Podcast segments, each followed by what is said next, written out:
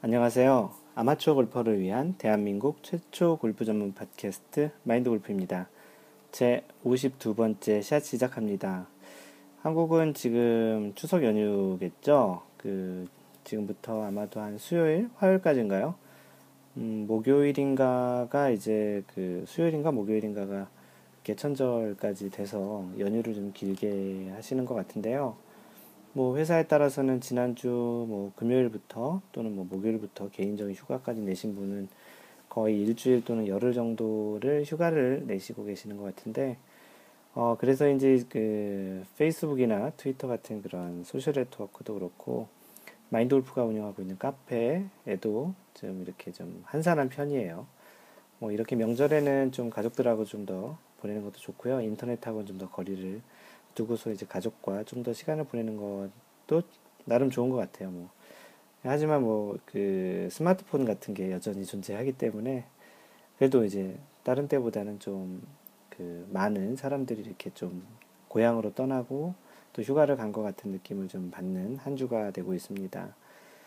그 한국은 그렇게 이제 명절이 되면은 그래도 이제 가족들 만나고 또 친구들도 이렇게 만나게 돼서 좀 그런 연휴를 보내는데 미국은 뭐 사실 한국 명절이니까 미국도 물론 땡스기빙이라는 그런 추수감사절이 있긴 한데요.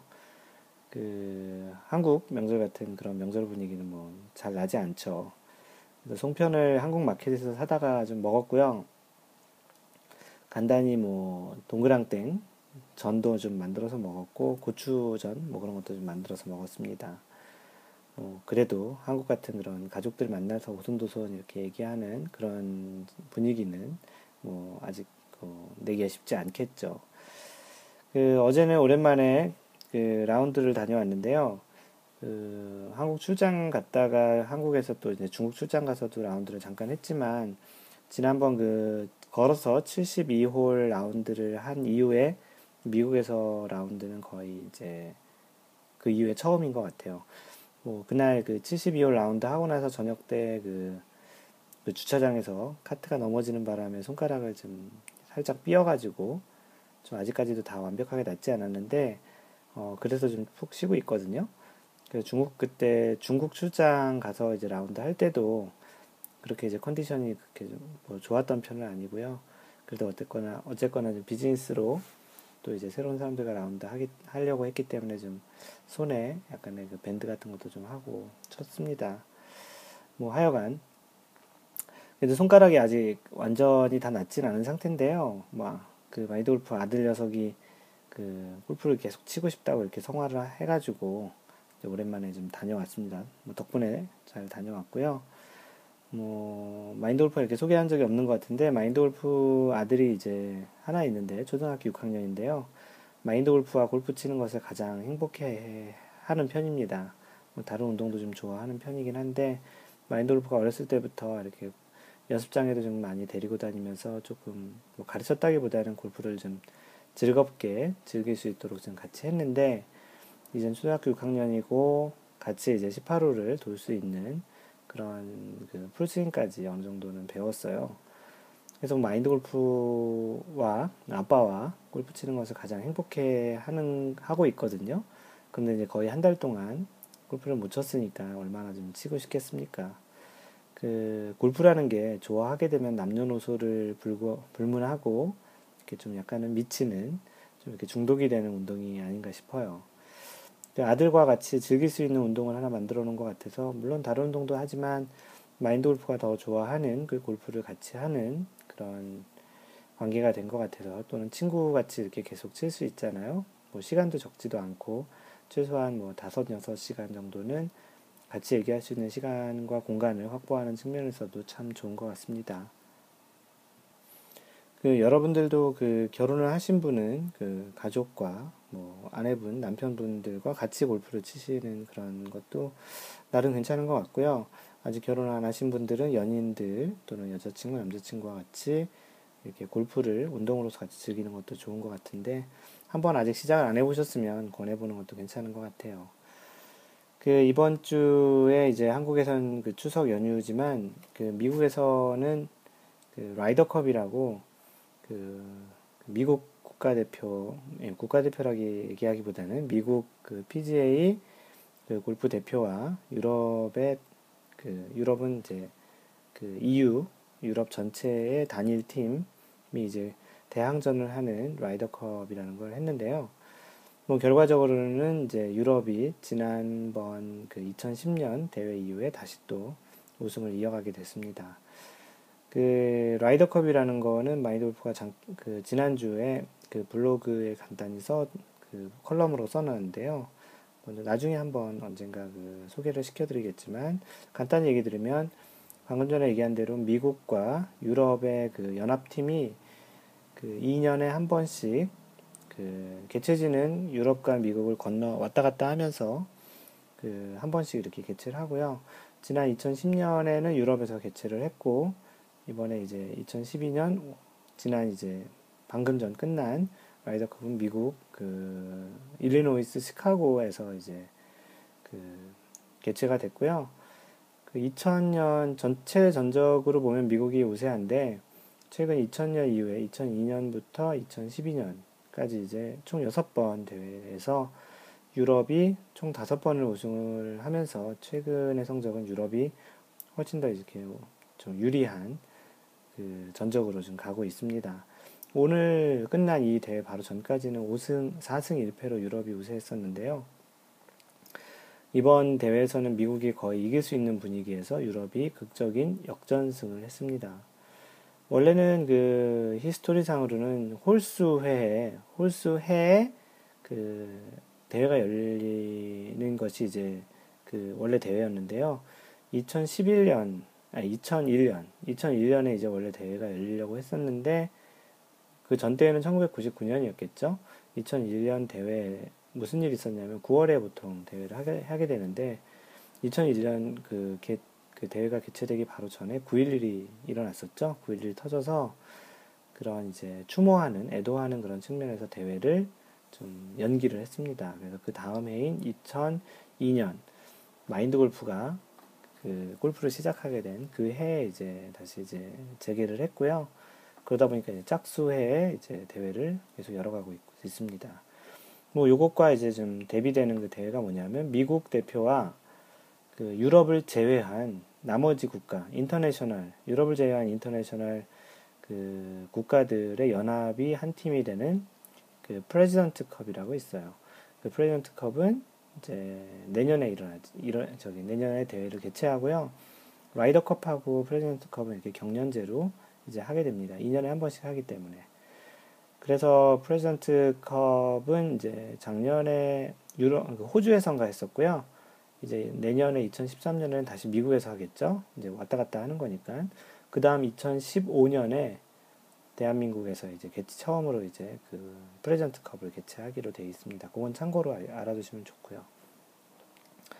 네, 오늘 있었던 라이더 컵은 14.5대 13.5로 이제 유럽이 우승을 했는데 어, 이 라이더컵을 간단히 얘기 드리면 라이더컵은 총 28점, 28점을 가지고 하는 대회예요. 그래서 그 대회 그 방법 중에 매, 모든 경기는 다 매치 플레이고요. 그래서 매치 플레이는 뭐라고 얘기하냐면 우리가 일반적으로 타수를 계산하는 스트로크 플레이 그 말고 누가 더 많은 홀을 이겼냐. 그래서 한 홀을 뭐 한 홀을 이기면 one up, 뭐 비기면은 all square, 뭐 지면 one down 이렇게 해가지고 이제 누가 더 많은 이제 홀을 이겼느냐라는 고 하는 그런 매치 플레이 방식으로 하게 되고요.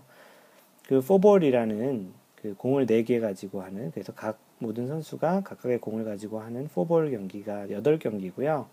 포썸 그래서 공을 각 팀마다 하나씩 가지고 번갈아 가면서 치는 포썸 경기가 8경기 그래서 16경기 나머지 이제 모든 선수가 다 하는 총 각 팀마다 선발되는 선수가 12명이니까 12경기 1대1 경기 개인전을 해서 앞에 16점, 그리고 개인전 12점을 합쳐서 총 28점을 가지고 하는 대회가 라이더컵입니다. 점수는 그렇게 운영이 되고요. 만약에 두 국가, 국가라고 얘기하기는 그렇고, 그 미국과 유럽 대표가 이제 반반씩 만약에 나눠가지면 14대 14가 되겠죠. 20, 28점이니까. 그래서 20, 그 14대 14 이런 동점 상황이 되면은 바로 전 대회 우승자가 이제 우승을 그냥 계속 이어서 가기로 되어 있습니다. 그 말은 무슨 말이냐면 도전하는 팀은 최소한 14.5점, 14.5점을 이제 거두어야 그 대회의 트로피를 이제 다시 가져오게 되는 거죠. 뭐이 0.5점이 나오는 이유는 이기면은 1점이고 지면은 0점이고 비기면은 0.5점씩 나눠 갔거든요.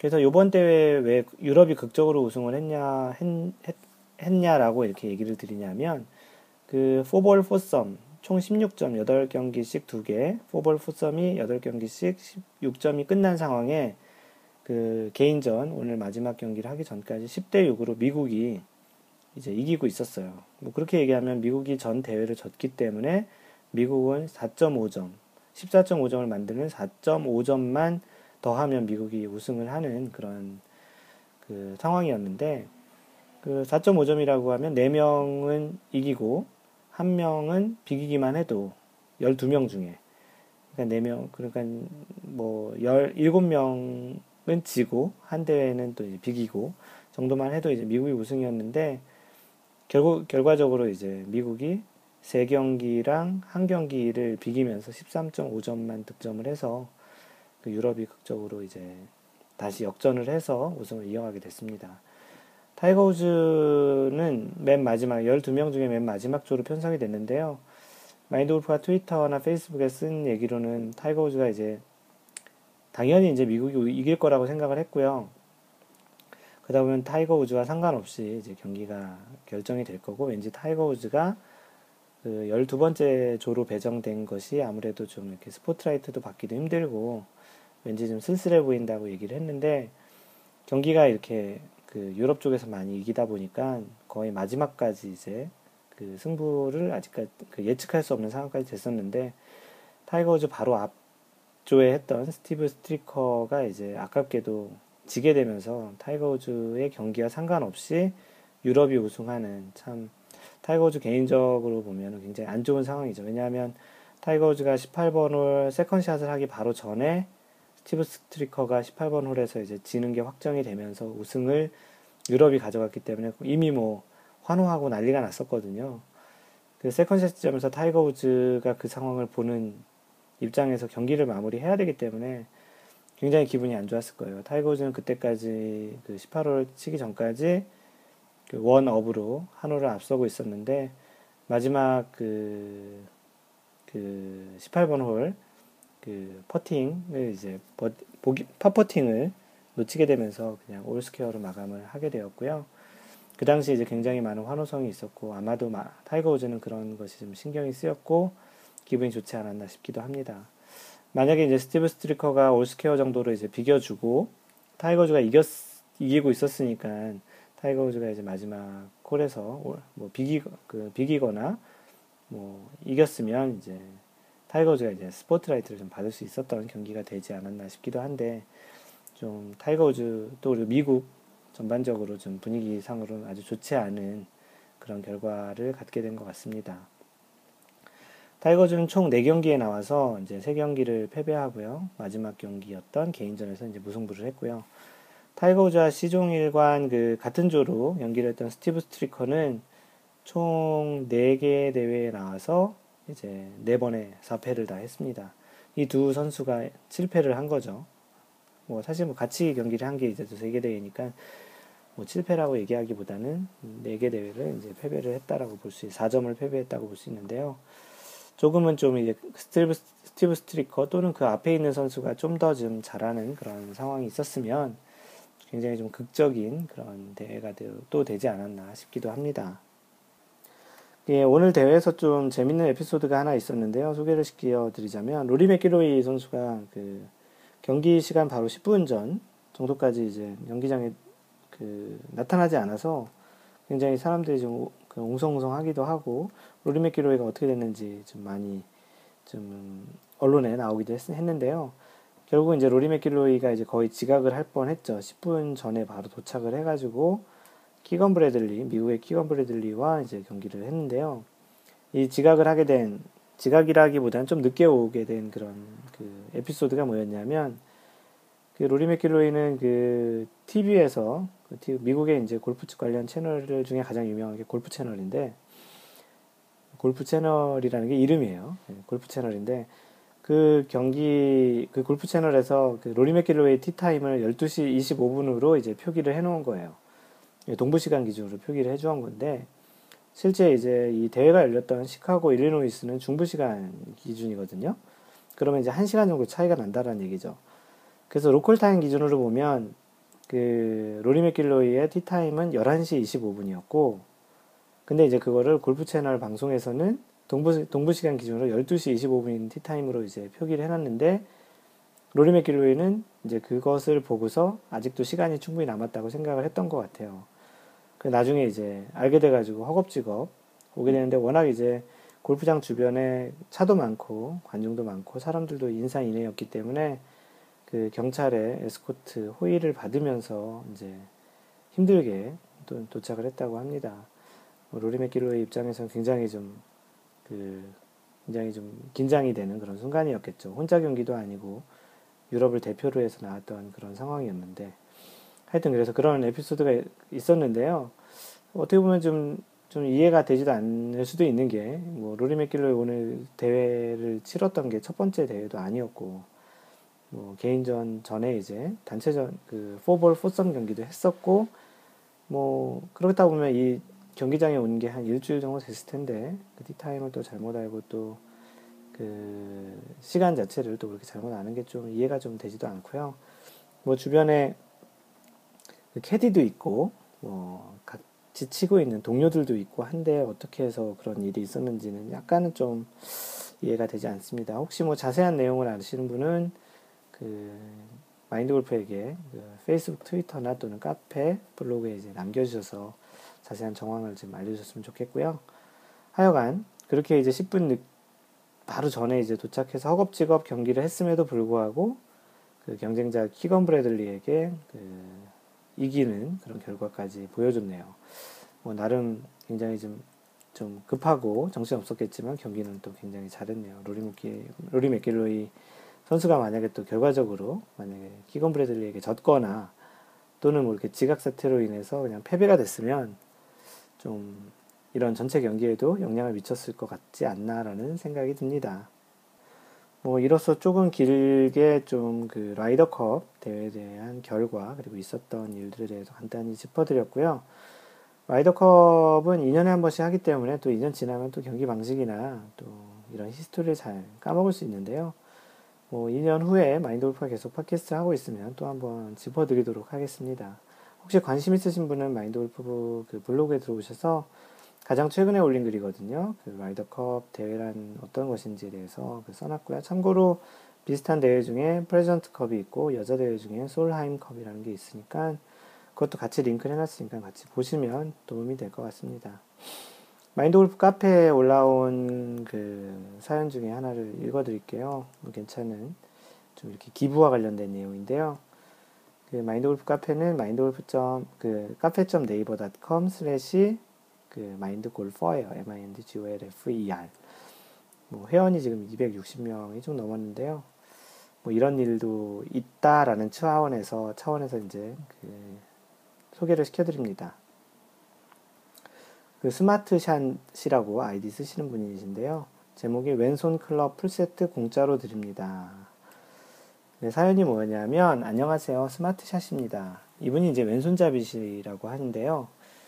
그 좌타 클럽을 당연히 왼손잡이시니까 쓰시겠죠. 그래서 이분이 현재 쓰고 있는 클럽이 테일러메이드 뭐 로켓볼, 로켓볼 그 드라이버, 유틸리티 두 개 뭐 이렇게 아이언 세트는 미즈노 이렇게 쓰고 있다는데 이분께서 이제 3년 전에 사두고 거의 안쓴 뭐 당시에 이제 2개월 레슨 받다가 이제 사정상 그만뒀다고 하는데 그 저가형 풀세트 왼손잡이용 풀세트를 가지고 있는데 이제 좀 안 쓰니까 이걸 이제 입문하시는 분에게 어, 좀 이렇게 그 어떻게 보면은 기증 그래서 증여를 하고 싶다고 이제 클럽을 내놓으신 거예요.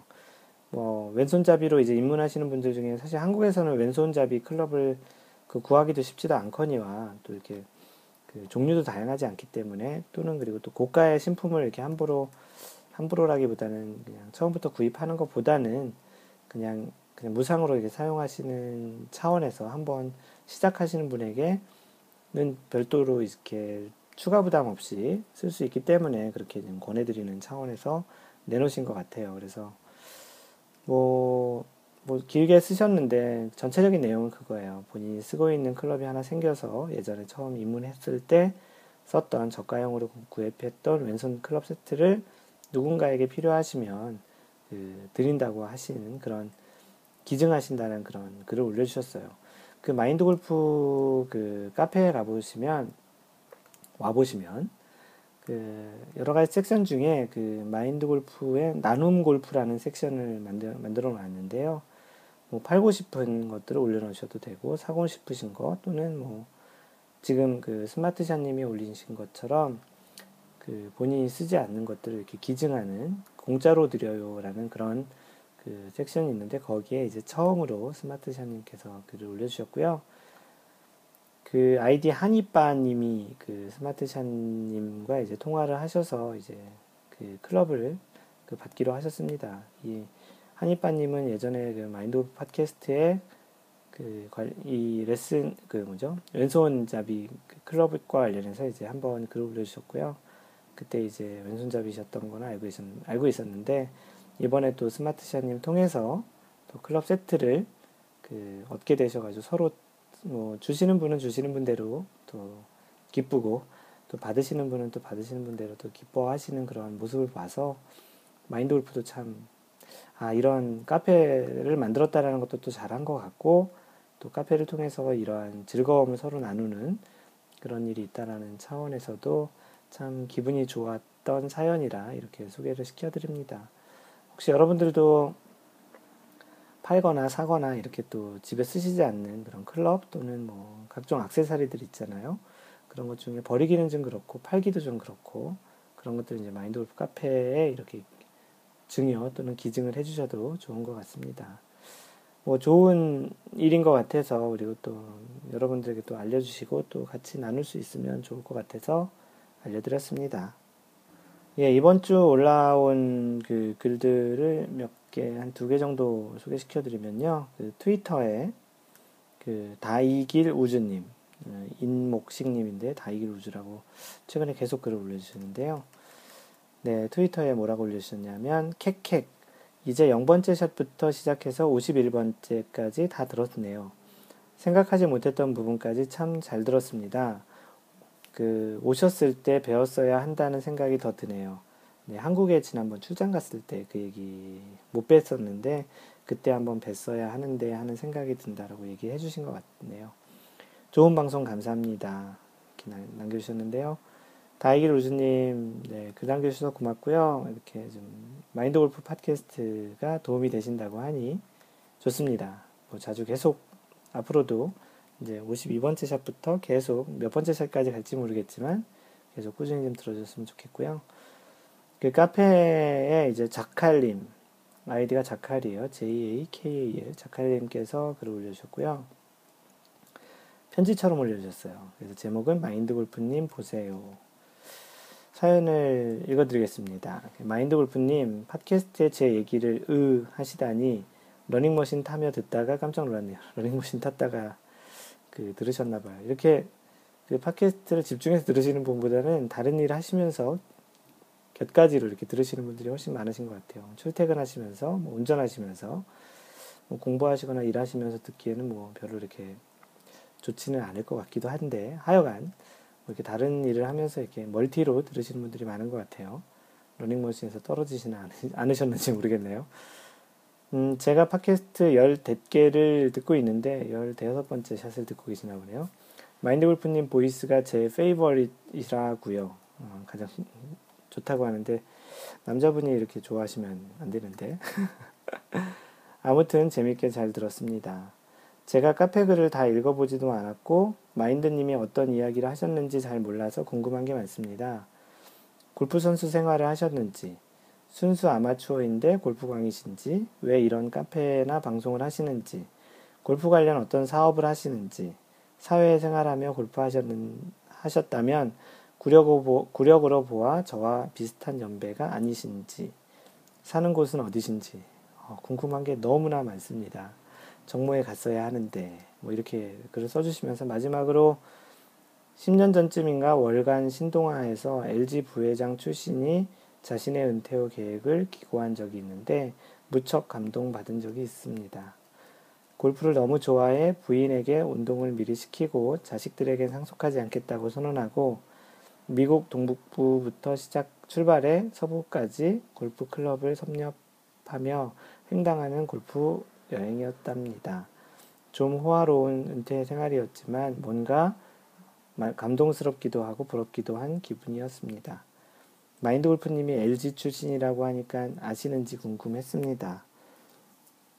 어, 하여간 뭐 이렇게 좀 글을 남겨주셨고요. 다시 팟캐스트 마인드 골프의 예전 에피소드를 열어야 되겠네요. 이렇게 쓰셨습니다. 어, 좀 길게 읽어드렸는데요. 마인드 골프 뭐 칭찬하고 좋다는 얘기니까 끝까지 다 읽어드렸습니다. 그 작가님이 그 편지 그 게시판에 올린 글 중에 이제 질문이 굉장히 많은데요. 혹시 뭐 다른 분들도 궁금하실 것 같아서 혹시 몰라서 그 질문하셨던 것들을 하나씩 그 얘기를 드리자면 마인드 골프는 그 선수 생활을 한 적이 전혀 없습니다. 마인드 골프는 전혀 선수 출신이 아니고요. 그냥 아마추어 골프 골퍼로 골프를 좋아하다가 보니까 직장 생활을 하면서 사회 생활을 하면서 이제 골프를 했었고요. 뭐 지난해에는 이제 티칭 프로 시험을 봐서 티칭 프로 자격도 갖고 있고요. 뭐 그래서 선수, 선수 출신의 그런 골퍼는 아닙니다. 뭐 두 번째로는 순수 아마추어인데 골프 강의신지 답변이 되신 것 같죠? 아, 순수 아마추어인데 골프 강의였습니다. 그리고 왜 이런 카페나 방송 같은 걸 하시는지 어, 이것을 원래 이렇게 지금처럼 아주 크게 하려는 생각은 전혀 아니었고요. 어, 2년 전, 정확히 2년 전 9월 14일 날 그 마인드 블로그를 처음 쓰기 시작했고요.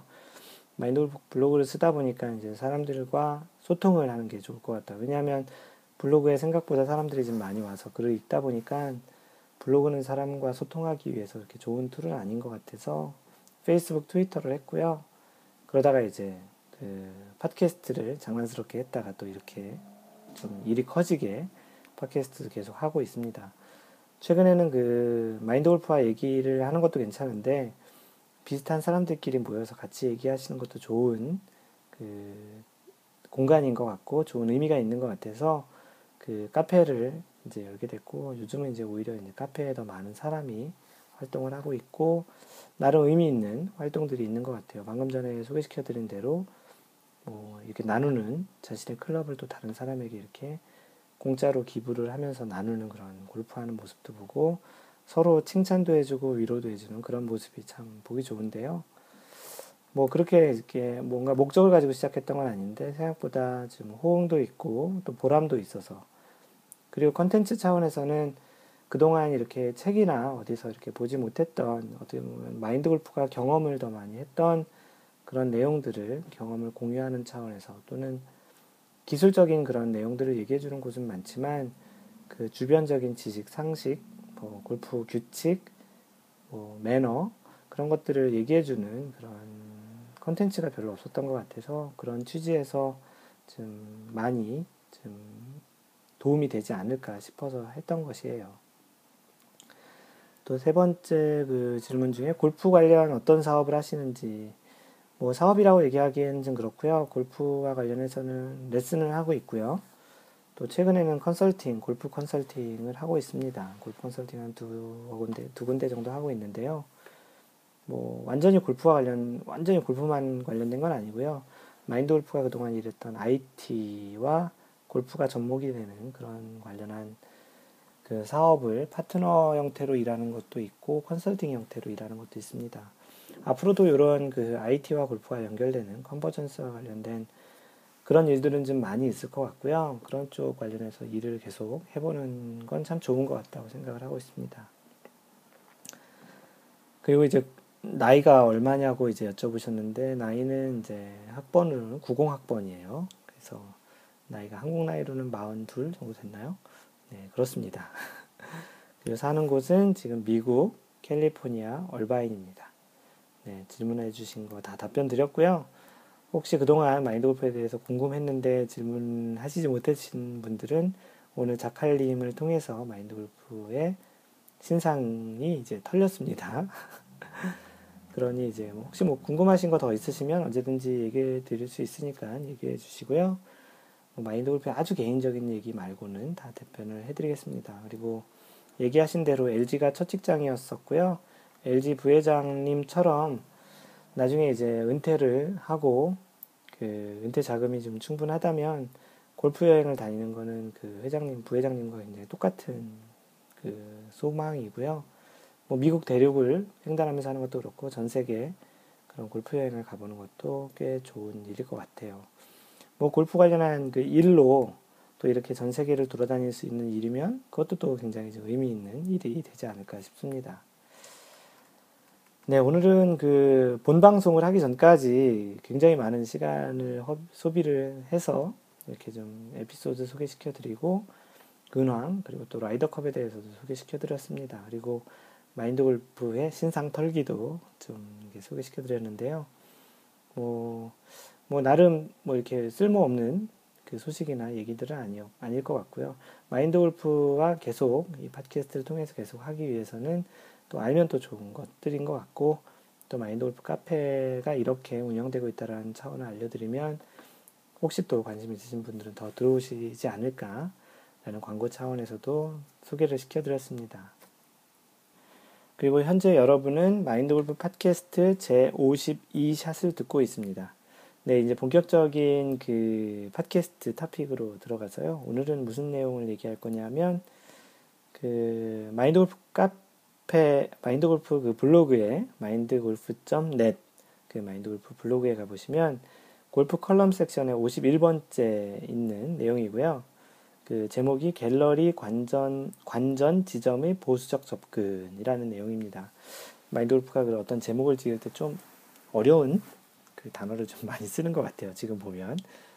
뭐, 관전할 때 좀 보수적으로 접근한다라는 게 무슨 말이냐 하면, 그, 갤러리가 아무래도 이제 골프공 같은 거좀 맞을 수도 있기 때문에 그런 차원에서 좀 보수적으로 그, 그 경기를 관전하는 게 좋겠다라는 측면에서 이제 그 글을 썼던 내용이고요.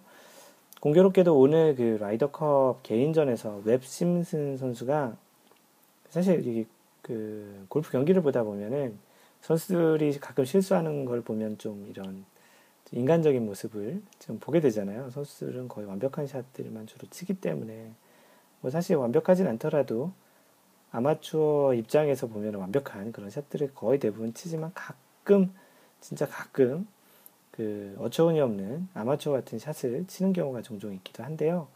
오늘 그 웹 심슨 선수가 파스리에서 그 티샷을 아이언을 하다가 생크샷을 해서 전혀 엉뚱한 곳으로 이제 그 공이 날아갔던 그런 경기가 있었어요. 그래서 거기에서 나왔던 그런 내용이기도 한데 그 자칫 잘못하면 생크샷으로 이제 뭐 탄도가 낮았으면 갤러리도 바로 옆에 있던 갤러리가 맞을 수도 있었겠죠. 그래서 그런 이제 위험했던 상황이 뭐 아주 위험하진 않았는데 뭐 상상하지도 못했던 곳으로 이제 갤러리 있는 곳으로 날아갔고요. 거기서도 이제 또 세컨샷을 칠 때 그, 그 치려는 방향 딱 거기만 어떻게 마치 이렇게 골목길처럼 쭉 복도처럼 이렇게 쭉 내놓고 나머지는 양쪽으로 갤러리들이 쫙 도열해서 이렇게 서 있는데 어, 그런 생각을 했어요. 트위터하고 페이스북에도 그 당시에 글을 썼는데 멘션을 날렸는데요.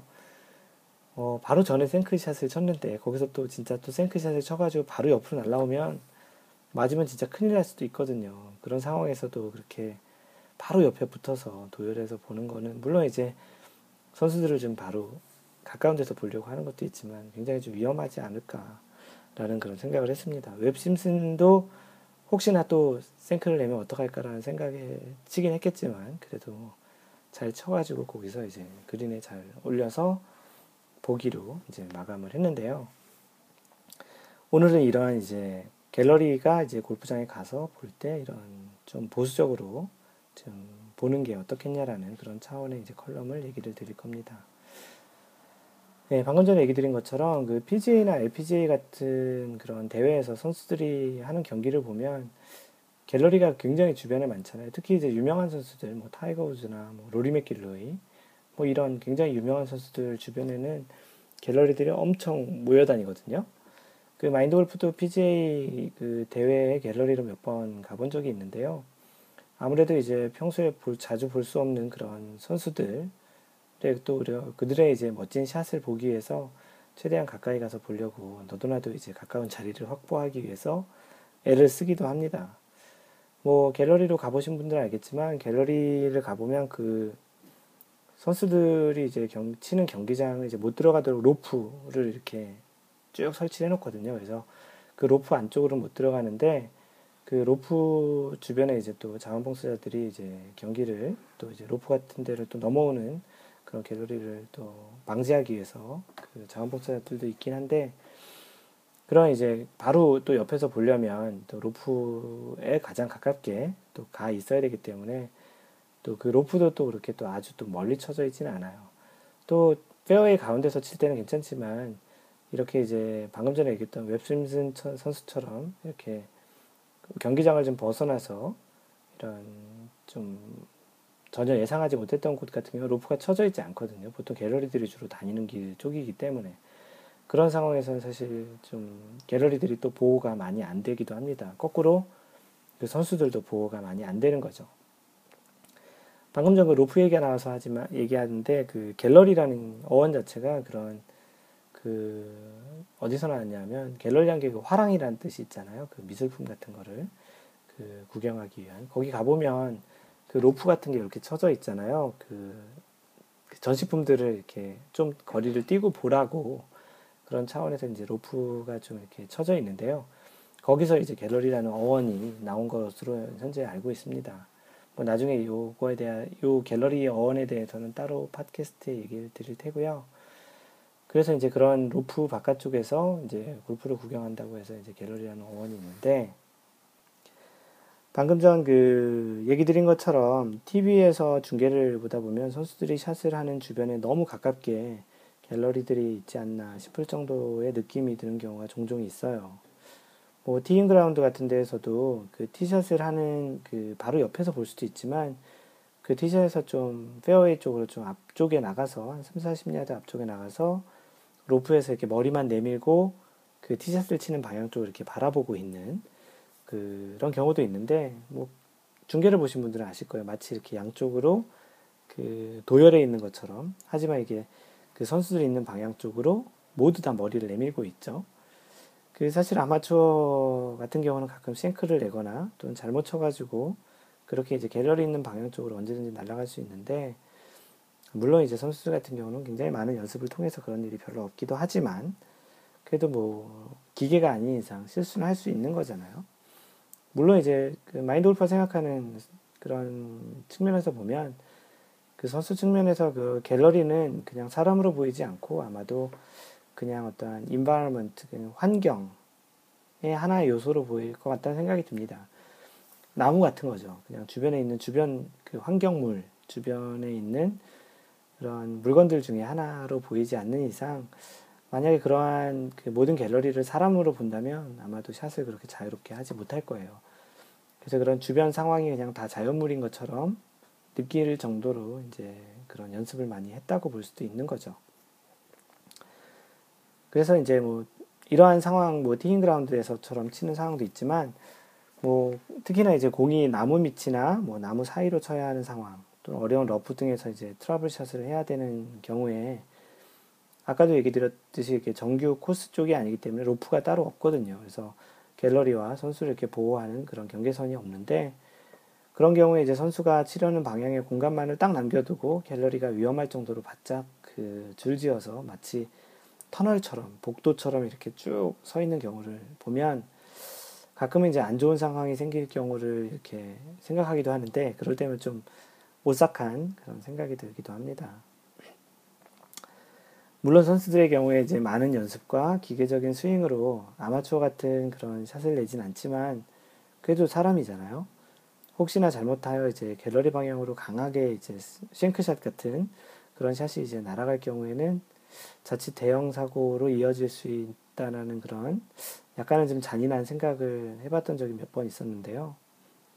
그런 생각을 해보면 사실 정말 그 선수들은 매번 공을 잘 치는 것에 대한 중압감과 또는 많은 갤러리와 TV 시청자들이 보고 있는 중압감이 그 더해져서 혹시 그 사람이 말, 맞을지도 모른다는 그런 중압감도 있을 것 같다고 생각을 해보기도 하지만 또 방금 전에 얘기 드린 대로 그런 갤러리들이 사람처럼 보이지 않을 것 같다라는 생각이 들기도 합니다. 그렇다면 정말 그 스트레스 때문에 또는 그런 그 압박감 때문에 치지 못할 것 같거든요.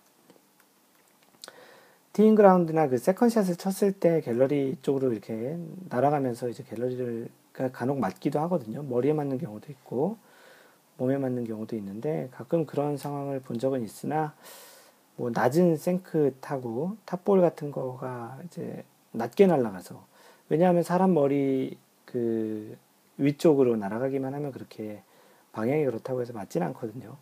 하지만 이제 생크성 타고 또는 탑볼을 맞아서 직접 갤러리를 맞는 경우는 아직까지 마인드 골프는 본 적이 없습니다. 실제 대회에서 있었는지 모르겠는데요. 아직까지 다행히도 마인드 골프가 본 적은 없는데요.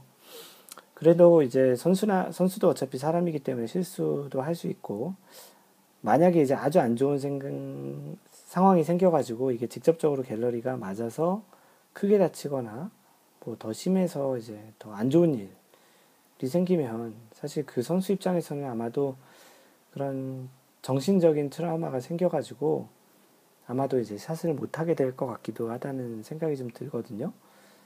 뭐 그렇잖아요. 어떤 사고가 한번 일어나면 그거에 대한 정신적인 외상, 트라우마가 생겨서 그런 똑같은 상황이 되면 어떠한 정신적으로 이제 압박감을 받아가지고 평상시와 같은 그런 행동을 못하는 그런 것이 이제 충분히 발생할 수 있다고 생각을 합니다. 뭐 극단적으로 얘기해서 어떤 사람이 친 드라이버 샷이 누군가를 맞아서 그 사람이 이제 죽거나 그런 일이 생기면 그 선수는 아마도 드라이버 샷 칠 때마다 그런 그런 생각이 나지 않겠어요. 그래서 이제 마인드 골프가 조심스럽게 좀 바라건데 좀 더 선수를 자세히 보는 것도 좋겠고요. 그리고 그런 것도 좋겠지만 그런 이제 갤러리 보호 차원에서 그리고 또 어떻게 보면 선수 보호 차원에서 그런 대회위원회가 조금은 갤러리가 공으로 인해서 발생할 수 있는 안전에 대해서 좀 더 보수적으로 접근해 보지 않을까 싶습니다. 혹시 이 방송을 팟캐스트를 듣고 계신 분 중에 골프 협회나 이러한 관련한 일을 하고 계시는 분이 계시다면 그런 부분을 좀 더 이렇게 한번 그 보수적으로 접근해 보는 게 좋지 않을까 싶어서 얘기 드리는 거고요. 갤러리 입장에서는 물론 약간 좀 더 더 가까이 가서 보고 싶고 멋있는 샷을 또 직접 보고 싶지만 때로는 좀 위험한 상황일 정도로 그렇게 이제 선수 바로 옆에 가서 보는 것은 자신이 보는 선수에게도 때로는 어떻게 보면 좀 스트레스가 될 수도 있겠고 불안하게도 그런 영향을 줄 수도 있겠거든요. 그 자신이 좋아하는 선수가 좋은 플레이라는 거를 바라는 차원에서는 그런 지금 측면에서 선수를 배려하는 그런 측면도 좋지 않을까 싶습니다. 그래서 어떻게 보면 이렇게 그 자신이 좋아하는 선수를 좀 배려 있게 관전하는 것도 하나의 그 선수를 응원하고 좀 더 이제 뭘그 배려하는 그런 또 좋은 팬으로서의 자세가 아닐까 싶습니다. 혹시 이제 앞으로 이제 갤러리로 골프장을 가서 그 경기를 보게 되면 이러한 부분들을 좀 더 이제 염두에서 보는 것도 또 하나의 안전 차원에서도 또는 선수 차원에서 선수의 그런 경기 집중 차원에서도 좋을 것 같고요. 또 참고로 그 이것과 관련해서 마인드 골프가 예, 예전에 그 다섯 번째 샷인가요? 예, 다섯 번째 샷에 갤러리로 관전 시 미리 알면 좋은 것들에 대해서 한번 얘기했던 적이 있는데 그 오늘 그 지금 팟캐스트에서 얘기하고 있는 갤러리 관전 지점의 보수적 접근과 더불어서 갤러리 갔을 때 뭐 어떤 것들을 또 주의해서 또는 유의해서 또는 미리 알아서 준비해서 좀 보면 좋은 것들이 있는지는 마인드 골프 제 팟캐스트 제 다섯 번째 샷을 또 보시면 많은 참고가 될 것 같습니다. 그 골프 시즌으로 보면 그 봄과 가을이 되게 좋은데요. 가을은 또 이렇게 한국 같은 경우는 단풍이 져서 골프장에 가보면 참 골프장에서 이제 골프를 치기에도 좋, 날씨도 좋고 그런 그 전망, 그 광경 차원에서도 그 울긋불긋하게 된그 그 단풍이 참 보기 좋은 계절인데요. 또 갤러리로 가기에도 또 좋은 시즌이 아닌가 싶습니다. 그래서 갤러리로 가게 되면 또는 갤러리로 한번 가보시는 것도 적극 권장해 드리고요. 나름 굉장히 좀 재밌는 그런 경험이 될 것 같습니다. 갤러리라도 여러 번 해보신 분들은 또 자원봉사 같은 거 해보시는 것도 참 좋고요. 네, 그래서 오늘은 그 갤러리로 관전할 때 어떻게 좀 보는 게 좋을지에 대한 관전 포인트에 대한 얘기를 좀 드렸고요. 뭐 이 부분은 갤러리로 가시는 분들 그리고 또 그 경기를 준비하시는 경기위원회 분들도 한번 생각을 해보는 그런 차원에서도 괜찮은 그 팟캐스트가 아니었나 싶습니다. 그 마지막으로 그 마인드골프 블로그는 마인드골프.net에 들어와서 보시면 되고요. 그 소셜 네트워크 통해서 마인드 골프와 이야기하실 분은 페이스북은 facebook.com slash mindgolf 트위터는 mindgolfer m-i-n-d-g-o-l-f-e-r 그리고 요즘 가장 활발하게 움직이고 있는 활동하고 있는 카페는 cafe.naver.com slash mindgolfer m-i-n-d-g-o-l-f-e-r입니다. 언제나 그 마인드 골프가 얘기하는 것처럼 항상 배려하는 골프 하시고요. 이상 마인드 골프였습니다. 제 53번째 세 말이 그 말이 자꾸 꼬이네요. 제 53번째 샷에서 만나요. Don't worry, just play mind golf. Bye.